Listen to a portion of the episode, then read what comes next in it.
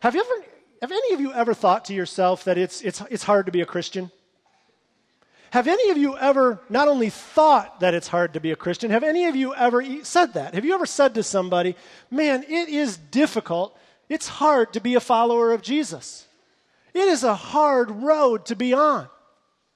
Well, the author of Hebrews, the writer of Hebrews, understood that being a follower of Jesus was difficult. And last week he was concerned, so he warned us not to be carried away by all kinds of strange teachings, not to be carried away by false teachings.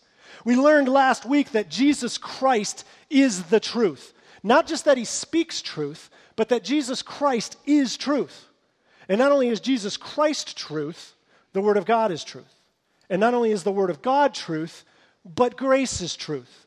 And when we said that last week, there were a number of amens, and those are all three amenable statements.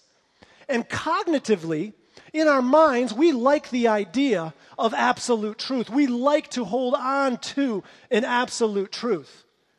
But when you really think about it, that has some pretty serious implications for our lives.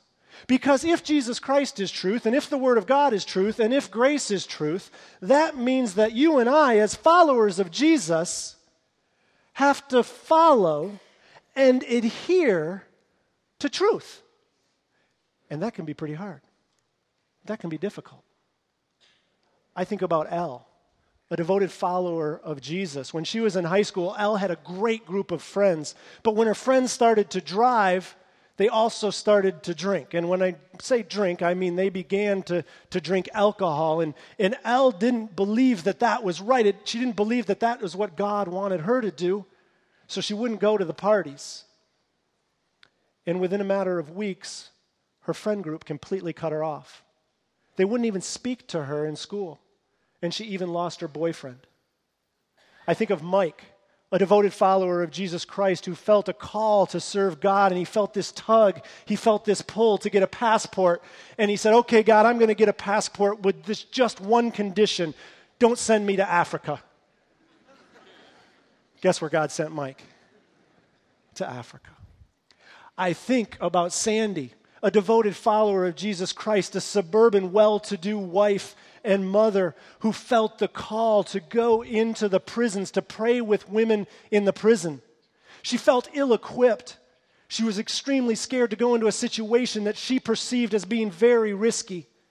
But because God called, she went to the prison. I think of Mary, a devoted follower of Jesus who worked really hard in her school studies, hard in order to attain a job at a prestigious legal, at a prestigious law firm. Well, her work paid off. She gets a job at the law firm and she works hard. She works diligently. She takes all the tough assignments. She does them well. She treats her clients well. And for a while, she gets many, many accolades. But then the partners find out that she's a follower of Jesus. And the accolades cease. There's no promotions or raises. I think of most of you, devoted followers of Jesus Christ, individuals who have been called to Calvary Church, and you say, Calvary Church is my home. This is my church. This is the body of Christ that I have committed to. But in committing to Calvary Church, you recognize that that means that you are part of the body of Christ and you are part of the support system at Calvary Church. And if you're part of the support system at Calvary Church, that means that you have to write a check or you have to write many checks. And it's not always easy to write checks. It can be hard and it can be difficult. And not only are some of those situations hard and difficult, when we look around and we look outside of the church, when we look at those that don't adhere to an absolute truth, that believe that truth is relative, when we look at those who don't follow Jesus, we look at their lives and we think their life seems so easy.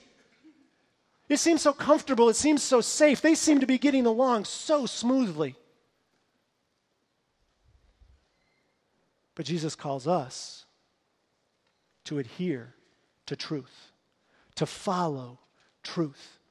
Because if Jesus Christ is truth, and if the Word of God is truth, and if grace is truth, that means that you and I, as followers of Jesus Christ, adhere to the truth. You see, our minds like the idea of an absolute truth. But sometimes our hearts aren't so sure. And it becomes difficult to follow truth. And we think to ourselves, man, it would be a lot easier to go to the parties. Man, it would be a lot easier if I didn't have to go to Africa. It would be so nice if I didn't have to go to the prisons. It would be great if I could keep my mouth shut and just climb the corporate ladder. And boy, it would be awesome if I wouldn't have to write any checks. But Jesus Christ is the truth. And he calls each one of us to the truth. And when you are called to the truth, that means that you live your life with standards. It means that you live your life in service to the truth. And that means that you sacrifice for the truth. So let's take our Bibles and see what God has to say about what it means to adhere to truth. Turn your Bibles to Hebrews chapter 13.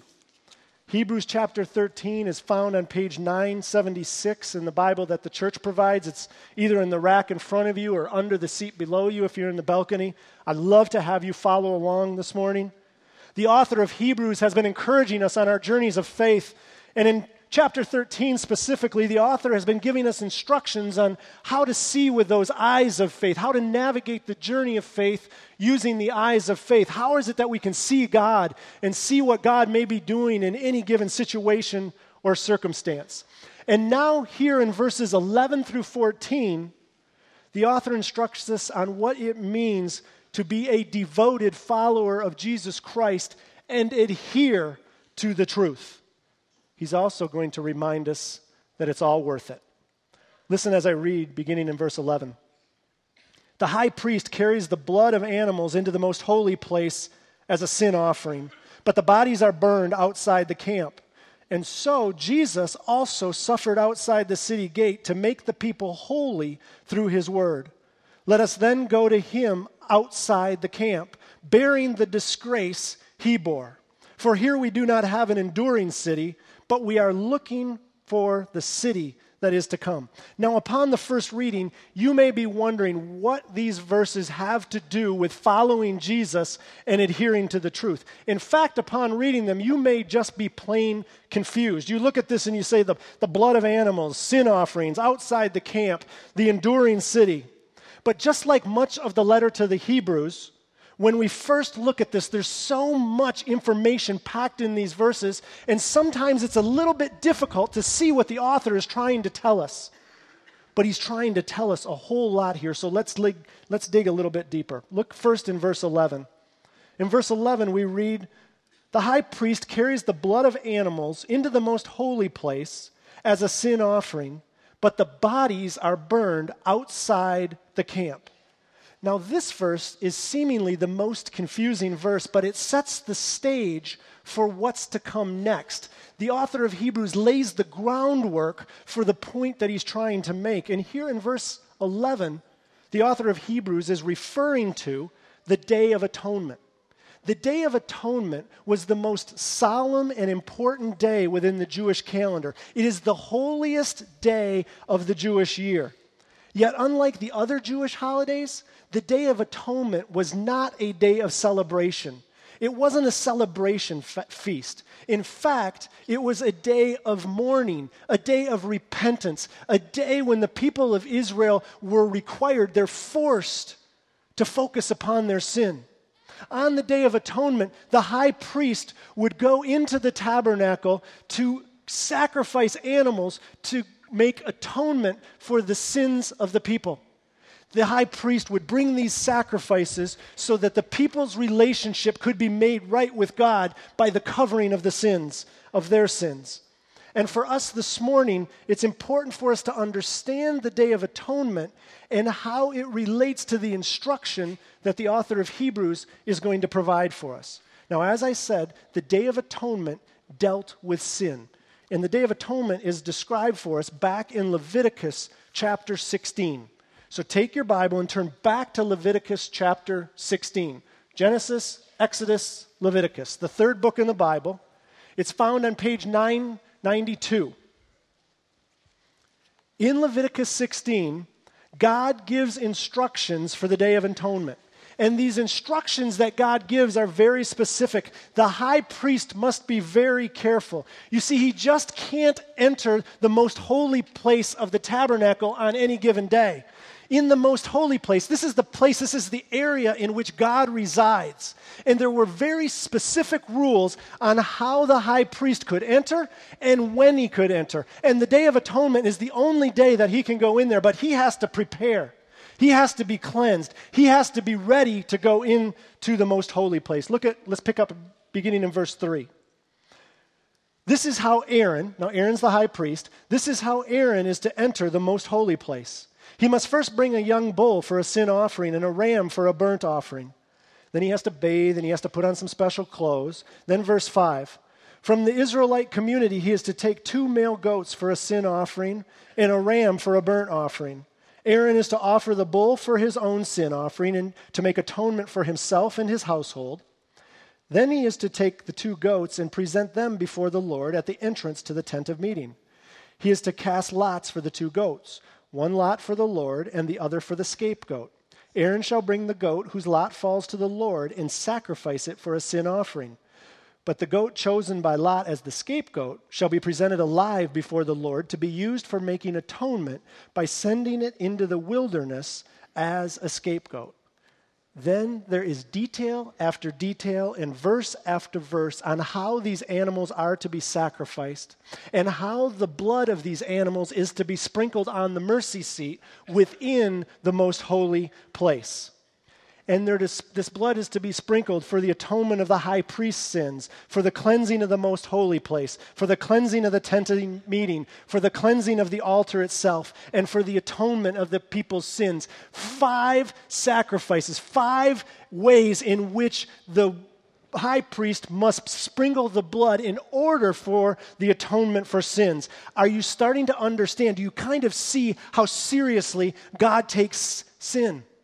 All of this preparation, all of this cleansing, then instruction upon instruction upon instruction, and then sacrifice after sacrifice after sacrifice in order that the people, that the sins of the people can be covered. Then look what happens to one of the goats in verse 20. When Aaron has finished making atonement for the most holy place, the tent of meeting, and the altar, he shall bring forward the live goat he is to lay both hands on the head of the live goat and confess over it all the wickedness and rebellion of the Israelites, all their sins, and put them on the goat's head. He shall then send the goat away into the wilderness in the care of someone appointed for the task. The goat will carry on itself all their sins to a remote place, and the man shall release it in the wilderness. That goat is the scapegoat then after the scapegoat is released, all of the other sacrifices are ultimately burned. Look at the second half of verse 24. Then he, the high priest, shall come out and sacrifice the burnt offering for himself and the burnt offering for the people to make atonement for himself and for the people. Jump down to verse 27 the bull and the goat for the sin offerings, whose blood was brought into the most holy place to make atonement, must be taken where? Outside the camp. Must be taken outside the camp. Their hides, flesh, and intestines are to be burned up. Here we have another reminder of the seriousness of sin. And then look at the result of all of this, verse 30. Because on this day, atonement will be made for you to cleanse you. Then before the Lord, you will be clean from all your sins down to verse 34. This is to be a lasting ordinance for you. Atonement is to be made once a year for all the sins of the Israelites. Now, can you imagine how great the Israelites had to feel the day after the Day of Atonement? All of their sins were covered by and through these sacrifices all of their sins, all of their wickedness, all of their rebellion was covered when the blood was sprinkled on the mercy seat within the most holy of holies. These sacrifices made on their behalf so that their sins would be covered. And not only the sacrifices, the sins were placed symbolically on the head of the scapegoat. And the scapegoat is sent out into the wilderness, symbolizing the fact that their sins are no longer with them. Their sins are gone. Their sins are out into the wilderness. Can you imagine how good they had to feel? Can you imagine how their burden had to be lifted? Can you imagine the freedom that they had? Their sins were completely covered. And they could have right relationship with God. But here's the problem the Day of Atonement had to keep happening. Year after year after year after year, the high priest had to sacrifice animals to cover the sins of the people of Israel. And not only did the Day of Atonement have to keep happening year after year after year, not only was the Day of Atonement only good for one year, it only covered sin. It did not forgive sin. What happened on the Day of Atonement was temporary and was not complete. And this leads us directly to the point that the author of Hebrews wants to make in Hebrews 13, verse 12. So turn back to Hebrews 13, and let's look what the author has to say in verse 12. Look at verse 12. And so Jesus also suffered outside the city gate to make the people holy through his own blood the author tells us that Jesus is the fulfillment of the Day of Atonement imagery. He is both the high priest who offers the sacrifice, and he is also the sacrifice himself. He is the offering himself. It is his blood that is shed for us. It's his blood that makes us holy. It is his blood that sanctifies us. It is his blood, Jesus' blood, that makes us right before God.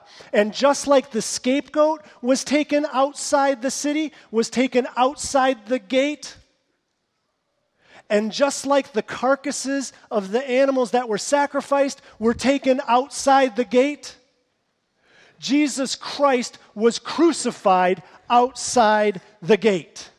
And this is the point. Being outside the camp or outside the city gate is not a place of honor. Being outside the camp, outside the city gate, is not a place of prestige. In fact, being outside the gate, being outside the camp, is a place of disgrace. And Jesus Christ was taken outside the city gate of Jerusalem and was crucified for your sins and for my sins. And what Jesus did is so much greater than what Aaron did in the sacrifices for the people of Israel. Those sacrifices were temporary in nature.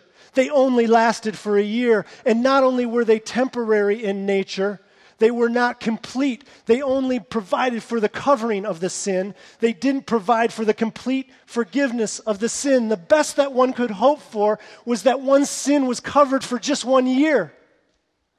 With Jesus, he put away sin forever. Look at how Paul puts it in Romans chapter 3. Look at what Paul writes. For all have sinned and fall short of the glory of God, and all are justified freely by his grace through redemption that came by Christ Jesus. God presented Christ as a sacrifice of what? Atonement through the shedding of his blood to be received by faith. He did this to demonstrate his righteousness because in his forbearance he had left the sins committed beforehand unpunished. He did it to demonstrate his righteousness at the present time so as to be just and the one who justifies those who have faith in Jesus Christ. What he says is yes, all have sinned and fallen short of the glory of God, but Jesus came and died on a cross outside the city gate so that you and I, if we put our faith and trust in Him, can come to the cross, bend our knee, and receive the forgiveness that Jesus offers through His death and the shedding of His blood on the cross. Complete and eternal separation from our sin. If you put your faith and trust in Jesus Christ, your sins are not just covered, they are completely forgiven. Past, present, future sins are gone. They are removed as far as the east is from the west, never to be remembered by God again. And that is what happens when you come to the cross and the high priest Jesus offers himself as a sacrifice, and the offering is of his blood, which covers and forgives our sins completely and fully. I said to you earlier, how happy, how great must it have been for the people of Israel the day after the Day of Atonement. How their burdens have to, had to been lifted, how they had to be feeling so free. If they felt that way, how much more should you and I feel when we get to go to the cross? Because forever our sins are forgiven. Your burden is lifted. You are free. And when God looks down at you, He doesn't see the dirty. He sees the righteousness of Jesus Christ and His blood. Yes, that is the response. It is a big, huge amen. But here's the deal listen up. It is not just worth a shout. Did you hear what I said? It is not just worth a shout. The fact that Jesus goes to the cross and provides forgiveness and provides love for you and provides and accepts you into his family so you can be called a child of God is not just worthy of a shout. It is worthy of your total commitment to him, not only in word, but in action. You and I, as followers of Jesus Christ, as those who have received his forgiveness, his love, and his acceptance, are called to action. Take your Bibles because the author of Hebrews tells us exactly what we need to be doing. Look exactly what our response should be. Look at verse 13.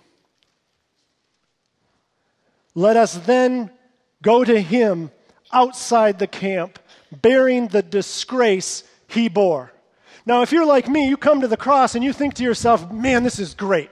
I get to receive the forgiveness of Jesus. I get to receive love. I get to receive acceptance. That's awesome. It's worth a shout, but it's worth more than a shout. And the author of Hebrews says, if you're going to receive that, the response is, let us then go to him outside the camp, bearing the disgrace he bore. To the original readers, this message is very clear. To the original Jewish readers, this message was you can no longer hang on to the Judaism that you were born into and that you grew up in and that you have come out of. It is not Judaism plus some of Jesus. You leave that Judaism behind and you commit to follow Jesus and Him exclusively. To you and to me, it means that we are to be in the world, but not of this world. You see, we live in a world that thinks completely differently than we do. They don't adhere to an absolute truth. They believe that truth is relative. They don't believe that Jesus Christ is the way and the truth and the life. That world out there is completely different, and I can best describe it as describing it as a culture of self that everything is about me and pursuing what I can get and my greatest fulfillment. But Jesus says, no, you can't be in, you can't, you can, you can be in the world, but you cannot be of the world. You have to leave the world and its worldliness and commit to follow Jesus and Him exclusively. It's not the world plus Jesus, it's just Jesus. So, what does this look like? Let's look at a few of Jesus' words. Let's see what he says it looks like. Matthew 10 Whoever acknowledges me before others, I will also acknowledge before my Father in heaven. But whoever disowns me before others, I will disown before my Father in heaven. People in the camp, people in the camp don't acknowledge Jesus. And if they do talk about him, typically they talk about him negatively. They talk about him as a bad choice or some type of derogatory, in some type of derogatory way. But people outside the camp, they acknowledge Jesus. They acknowledge Jesus and who he is, and they speak of him and they talk about him and they act upon his behalf. The danger for some of us in here is we think sometimes that our religion, our religious beliefs are meant to be private.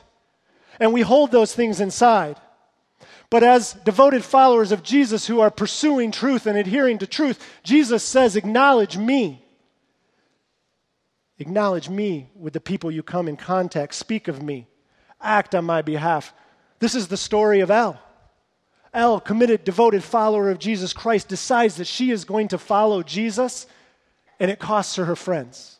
This is Mary's story. Mary goes to work in the law firm, works hard, but it becomes known that she is a follower of Jesus, and negative things follow. How about this passage? What do you think? There was a man who had two sons. He went to the first and asked, Son, go and work today in the vineyard. I will not, he answered. But later he changed his mind and went. Then the father went to the other son and said the same thing. He answered, I will, sir, but he did not go. Which of the two did what his father wanted? The first, they answered.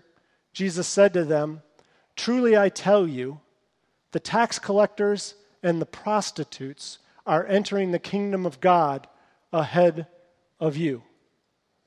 This is what Jesus said to the religious people. Let me read that last sentence again.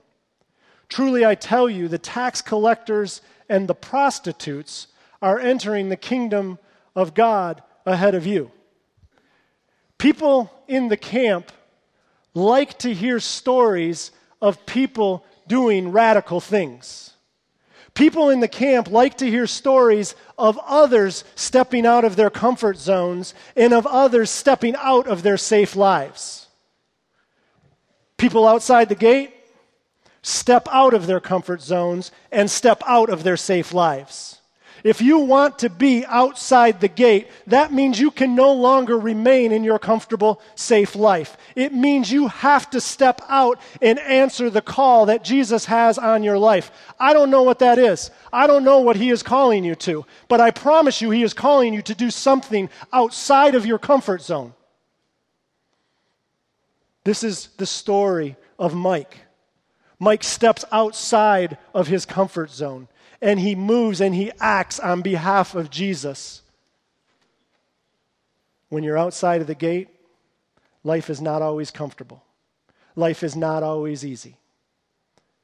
But to adhere to truth means we are to step outside the gate.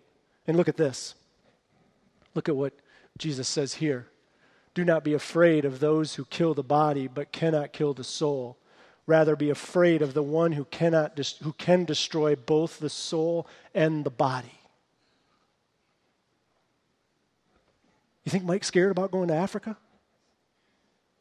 Outside the gate means we step outside of our comfort zone. We step outside of the safety to go to where Jesus is. Look at this next passage from Matthew 25. Then the king will say to those on his right, Come, you who are blessed by my Father, take your inheritance, the kingdom prepared for you since the creation of the world. For I was hungry, and you gave me something to eat. I was thirsty, and you gave me something to drink. I was a stranger, and you invited me in. I needed clothes, and you clothed me. I was sick, and you looked after me. I was in prison, and you came to visit me. Then the righteous will answer him, Lord, when did we see you hungry and feed you, or thirsty and give you something to drink? When did we see you a stranger and invite you in, or needing clothes and clothe you? When did we see you sick or in prison and go to visit you? The king will reply, Truly I tell you, whatever you did for one of the least of these brothers and sisters of mine, you did for me. People inside the camp like to do things for themselves. They also like to do things for people who can respond in kind. They like to do things for people who can return the favor. Because inside the camp, people are about themselves and they are about pursuing the safety and the comfort and the enhancements of life that their work can bring them. But outside the camp, Jesus calls us to service and sacrifice. This is Sandy's story, the mother from the suburbs who leaves the comfort, leaves her comfort zone, and goes into the prisons to pray with women and to share Jesus' love with them. Outside the camp means that we have to move towards those who are the least of these. We have to move those towards those who need the love of Jesus Christ the most. Look at this. Do not store up for yourselves treasures on earth where moths and vermin destroy and where thieves break in and steal, but store up for yourselves treasures in heaven where moths and vermin do not destroy and where thieves do not break in and steal. People in the camp love to acquire. People in the camp love to acquire houses and cars in cottages in investment accounts. They love to inquire so that their life will be more comfortable, so that their life will seemingly be more happy and more full of purpose. People outside the camp recognize that the blessings that God has given them are to be used for the benefit of others people outside the camp recognize that the blessings, that the money, that the tangible things that God has blessed them with are to be used to store up treasure in heaven where moths and vermin will not destroy. Where the gifting and the storage is eternal. What does it mean to adhere to truth? What does it mean to be a devoted follower of Jesus Christ? It means that we are to love the Lord our God with all our heart, with all our soul, and with all our strength. And that means that we are to be outside of the city and we are to be outside the gate. And when you go outside the gate, you get Jesus. Because let me tell you something. Jesus is not in the city.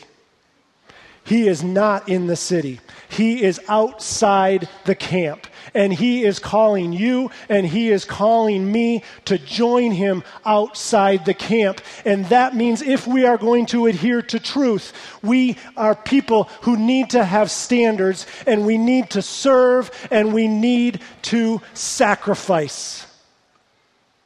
Jesus demonstrates his love for us on the cross, and he calls you and me to a response of action. But there's one other thing he provides, and that's a huge reward. Look at verse 14.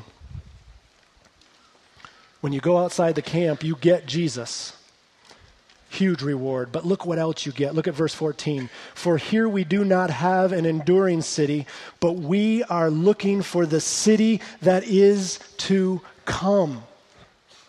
For here we do not have an enduring city, but we are looking for the city that is to come. You see, the city, the world, does not last forever. The original readers of this text, they thought that their interest, in fact, trying to pursue interest in safety. They thought they could go back to Jerusalem, back to the temple, but that was illusionary. There was no safety, there was no eternal comfort back in the city of Jerusalem. In fact, just a few years after this letter is written, the city of Jerusalem is completely destroyed. It's gone. And just like Jerusalem, the city that we live in, this world is not going to last forever. It is destined for destruction, it is destined for doom. So, holding on to the city like it is life itself is actually death. And what the author of Hebrews is saying here is don't look to the city that is not enduring, look to the city that is going to last forever. Look to the city that all those people, Abraham, all of those people that are identified in chapter 11, all of those people were pursuing. Look to the city that you are running the race with perseverance towards. Look towards the eternal city. Look towards the heavenly home that God is preparing for you. You see, when we step outside of the gate, when we leave that city, and we step outside of the gate to be with Jesus, we get Jesus. And we get the promise of an enduring city, the heavenly city that is going to last forever. John refers to it in Revelation 21 as the New Jerusalem, a place where there will be no more sorrow, sadness, crying, or pain. A place of incredible beauty and the place where Jesus is. Jesus calls each one of us to be devoted followers and to pursue truth. And that means that we need to go outside the gate to be with Him. Now, I know it's tempting.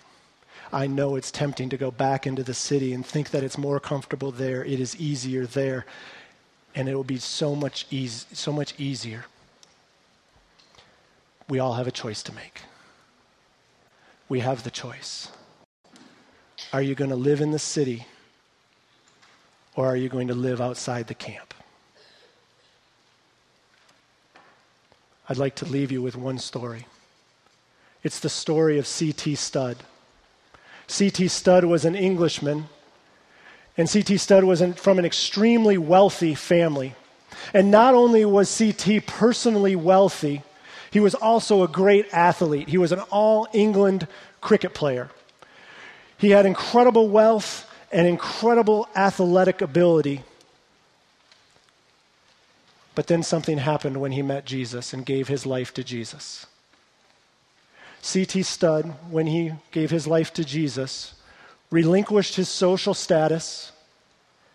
He wisely gave away and distributed his wealth, and he became a missionary to China and India. And he served in China and India for 21 years, serving faithfully in those two countries, serving with great endurance and perseverance and effort to the point that it essentially broke him. His health began to fail. He began to have daily struggles. And his health became so severe that he eventually had to go back to England. He goes back to England, but while back in England, he receives from God another call a very explicit call to go to Africa. So at 53 years old and in very poor health, C.T. Studd leaves for Africa. When his friends questioned the wisdom of his decision, C.T. Studd pointed to a postcard that he kept on his desk, which read, If Jesus Christ be God and died for me, then no sacrifice can be too great for me to make for him. If Jesus Christ be God and died for me, then no sacrifice can be too great for me to make for him.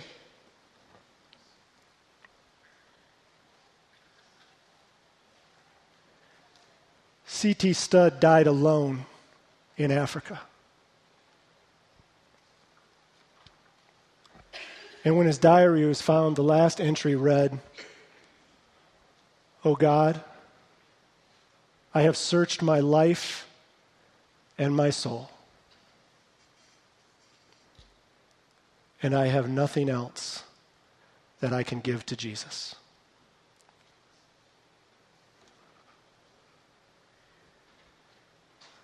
O oh God, I have searched my life and my soul, and I have nothing else I can give to Jesus.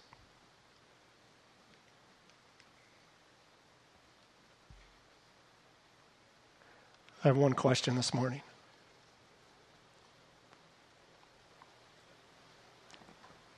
Is that how we live our lives? Oh God, I have searched my life and my soul, and I have nothing else that I can give to Jesus.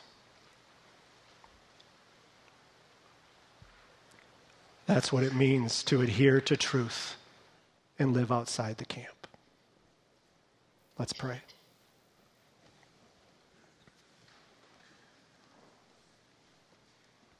Our gracious Heavenly Father, you have demonstrated your love to us by sending your Son, Jesus Christ, to die on a cross for our sins. Lord, we thank you for what you have done for us, for the forgiveness, for the love, and for the acceptance. Lord, it is my prayer